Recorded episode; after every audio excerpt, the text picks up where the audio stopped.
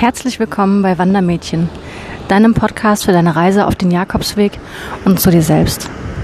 Erfahre alles rund um den Jakobsweg und das Alleinereisen als Frau. Hello! Ich melde mich nach ewig langer Zeit endlich mal wieder bei euch über eine Podcast-Folge.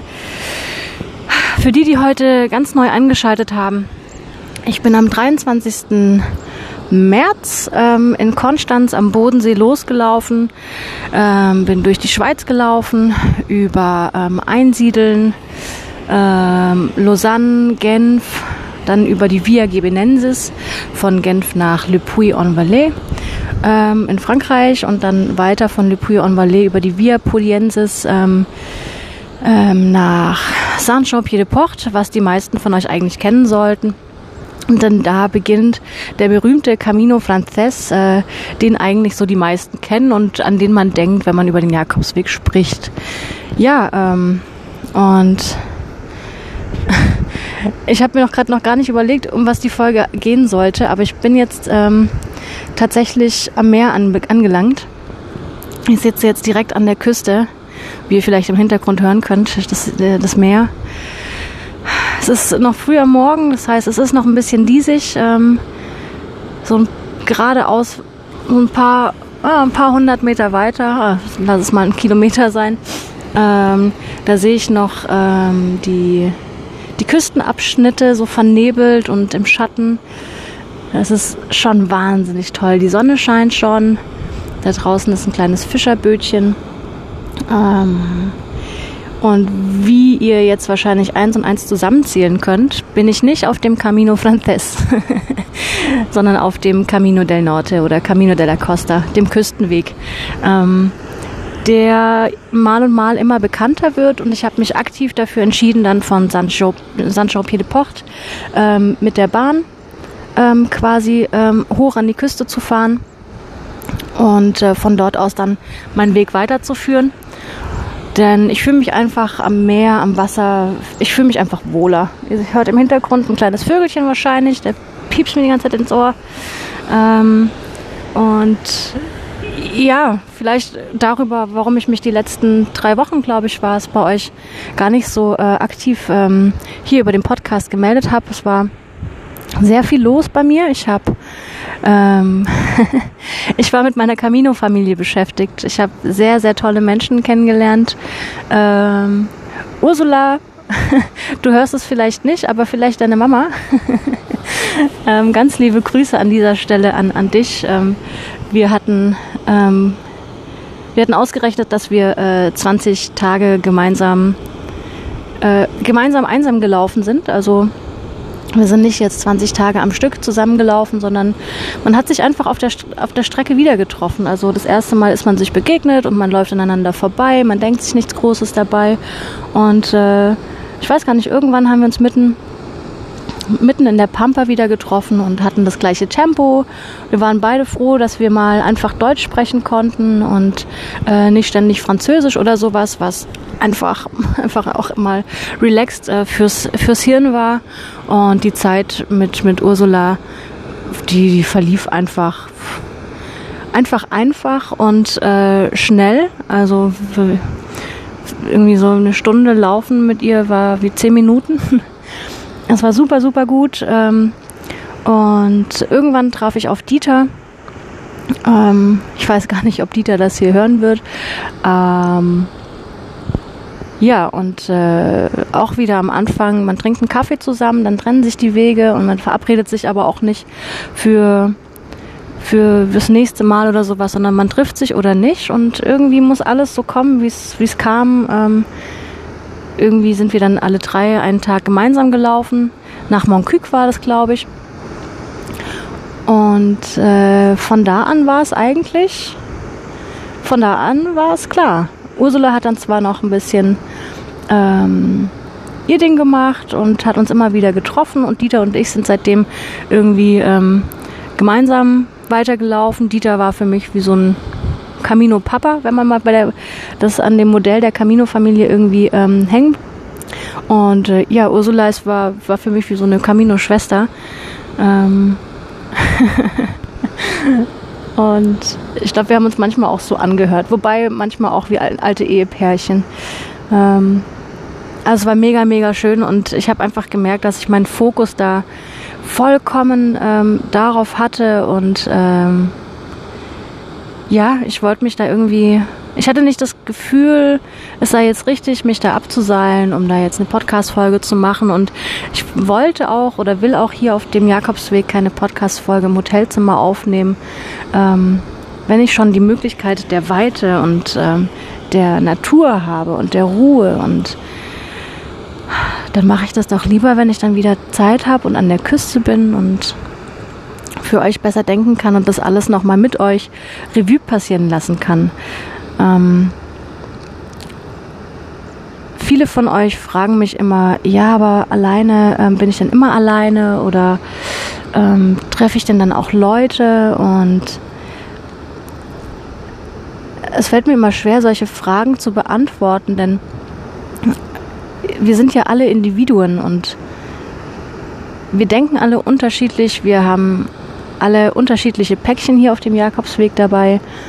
Ähm, manche von uns wollen vielleicht auch erstmal niemanden kennenlernen. Andere von uns sprechen vielleicht nicht auch immer die Sprache des anderen und dann muss man halt geduldig sein und abwarten, bis dann ähm, die, die richtige Person dir über den Weg läuft, aber grundsätzlich jetzt auf allen meinen Jakobswegreisen, und das ist jetzt der vierte und jetzt bin ich ähm, ja äh, neun Wochen unterwegs, ähm, du triffst immer jemanden. Es liegt an dir, ob du dann mit der Person tiefer gehst ähm, und mit ihr mehr als nur ähm, eine Tagesetappe teilst ähm, oder ja, ob das dann einfach passt und man dann einfach zusammen zusammenbleibt.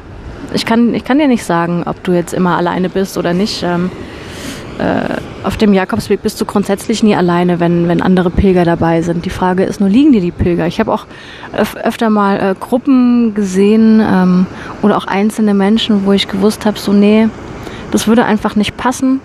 Da, da würden wir nicht auf einen grünen Zweig kommen und äh, es war dann teilweise auch mehr anstrengend als entspannend. Ähm, sich mit den Leuten auseinanderzusetzen. Und ähm, ja, es liegt, es liegt an dir, so wie es in, ja, so wie du, wie du es vielleicht auch nach außen widerspiegelst und ja.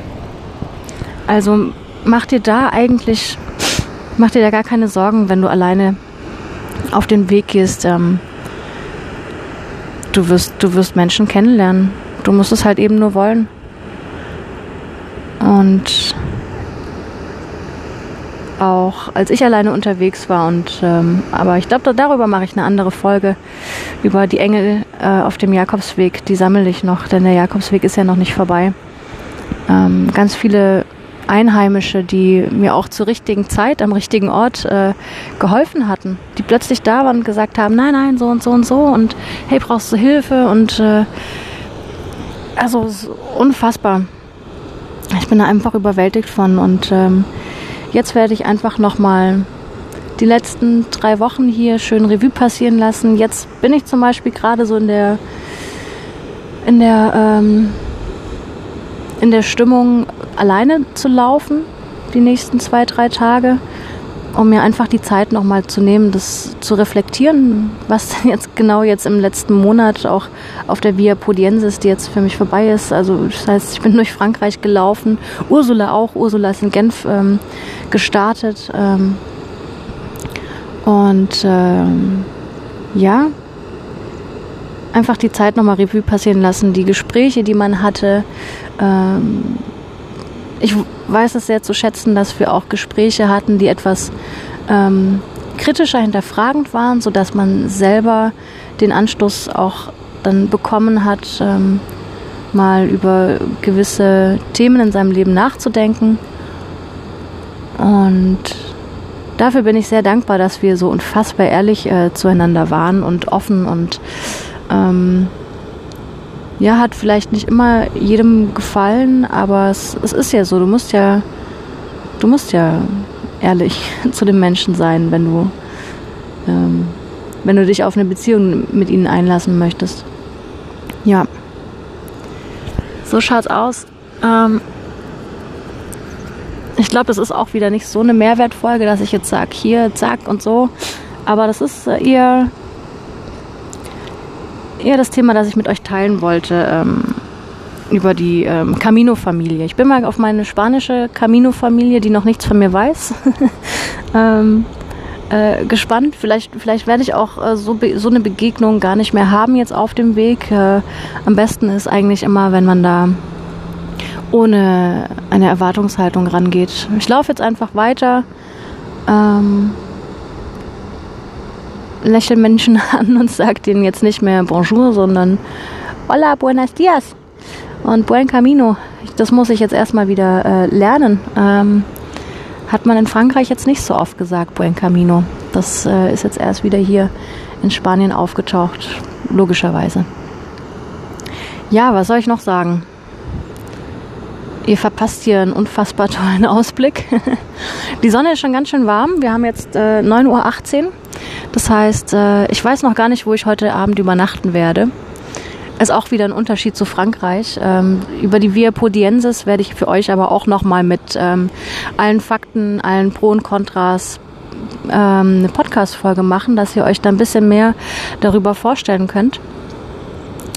Ähm, ein großer Unterschied war zum Beispiel, dass äh, wir recht häufig äh, reservieren mussten, ähm, was in Spanien eigentlich nicht so gang und gäbe ist, dass du reservierst. Du läufst und dann gehst du an eine Herberge und hast dann hoffentlich noch Glück, dass da ein Bettchen frei ist.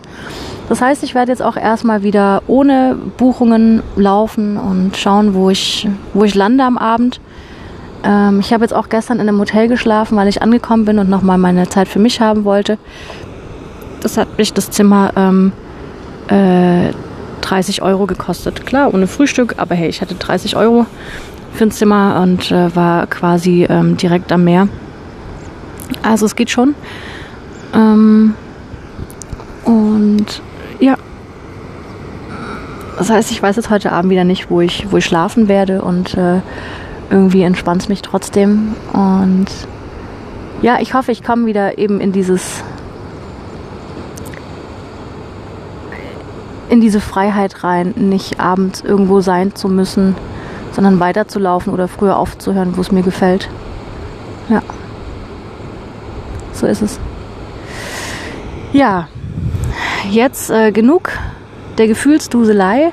Wahrscheinlich ähm, fallen mir später beim Laufen wieder ganz, ganz viele Sachen ein, die ich dazu noch sagen wollte. Ich glaube, die größte Sache, die ich einfach sagen möchte, ist, ähm, dass ich unfassbar dankbar bin für all die Begegnungen, die ich bisher hatte. Ähm, Marco, vielleicht hörst du immer noch den Podcast. Wir sind auch vier Tage zusammengelaufen. Ursula auf jeden Fall. Ähm, äh, mach weiter so. Du machst dein Ding genau richtig. Ähm, Dieter, mit dem ich so viel gelacht habe. Sam, ähm, mit der ich auch sehr, sehr viel gelacht habe. Ähm, ja, Brigitte. Äh, wir haben uns leider nicht mehr gesehen. Ähm, oh, jetzt bin ich so, äh, so drin, dass ich schon wieder fast alle Namen ver, ver, ver, vergessen hatte. Ähm, es waren auch viele Franzosen und, und, und Engländer dabei, die aber eher für einen kürzeren Zeitraum, einen Abend oder so mal dabei waren. Tschechen waren dabei.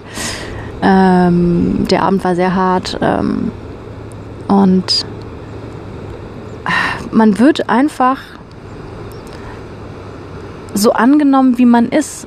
Also ich meine, ich laufe jetzt seit über zwei Monaten mit den gleichen Klamotten rum. Ich habe gerade mal zum Wandern eine Wanderhose, die ich abzippen kann und eine Leggings. Und dann habe ich halt noch ähm, drei T-Shirts dabei und äh, zwei Pullover. Das ist alles, was ich dabei habe für drei Monate. Und ähm, in den Städten fühle ich mich unwohl, weil ich dann aussehe wie halt so ein Wanderpenner. Man sagt ja auch, ähm, äh, zu Hause bist du Penner, in Spanien bist du, bist du Pilger. Ähm, da fühlt man sich manchmal nicht so wohl, aber wenn man halt eben so in dieser, ich sag jetzt mal, in dieser neutralen Kleidung auf Menschen trifft, die auch in dieser neutralen Kleidung unterwegs sind, äh, dann kommt man viel, viel eher ins Gespräch mit Menschen, die man im normalen Leben man würde sich nie mit denen an einen Tisch setzen, weil vielleicht das von den gesellschaftlichen Aspekten her komplett unterschiedlich ist. Sei es jetzt, ähm, du triffst einen, einen Manager ähm, plötzlich ähm, und bist aber eigentlich ähm, eine Assistentin oder so. Das würde im normalen Leben kaum erfolgen. Ich sage niemals nie, aber es ist eher seltener der Fall, dass sich die zwei Berufszweige irgendwie mal abends an den, an den Tisch setzen und ein Weinchen trinken. Ähm, und so auf dem, auf dem Weg ist es egal, was du beruflich machst und, oder aus welcher Gesellschaftsschicht du kommst. Wenn es menschlich passt, dann passt und das ist das Tolle hier am, am Jakobsweg, dass du dann nicht aufgrund deiner Klamotten beurteilt wirst. Okay, klar, du kannst schon analysieren, aus welchem Land jetzt wohl die Person kommt, aufgrund der, der Rucksackmarke und so weiter. Aber ich glaube, ihr wisst, was ich meine, wenn man so in Zivil unterwegs ist und sich mal geschminkt hat oder andere Klamotten anhat oder mal ein Parfum. Mir ist erst irgendwie letzte Woche hat, hat eine Dame uns einen Kaffee hingestellt und oh, die hat so gut gerochen und ich habe mir gedacht, das, den Geruch kenne ich irgendwoher. Dann habe ich sie gefragt, was das für ein Parfum ist und dann sagt sie, ja, ja, das ist Zodiac und Voltaire. Und ich dachte mir so, ja, Kacke, das habe ich ja auch, aber ich habe vollkommen ver vergessen, dass es sowas wie Parfüm gibt. ähm, es ist, ja, aber ich schweife schon wieder ab. Ich war eigentlich da ähm, bei der Geschichte, dass ähm, sich Menschen bzw. Seelen begegnen und nicht Berufsstände. Bei uns in Deutschland ist es ganz, ganz oft so, dass wenn du jemanden neu kennenlernst, dann fragt er dich erstmal, Jan, was machst du so beruflich? Und das ist hier, glaube ich, so erst an fünfter, sechster Stelle, was du beruflich machst, wenn überhaupt. Ich glaube, es gibt Leute, die habe ich gesprochen, von denen weiß ich bis heute noch nicht, was sie beruflich machen. Und es spielt aber auch gar keine Rolle. Was, was soll's? Ähm, ja.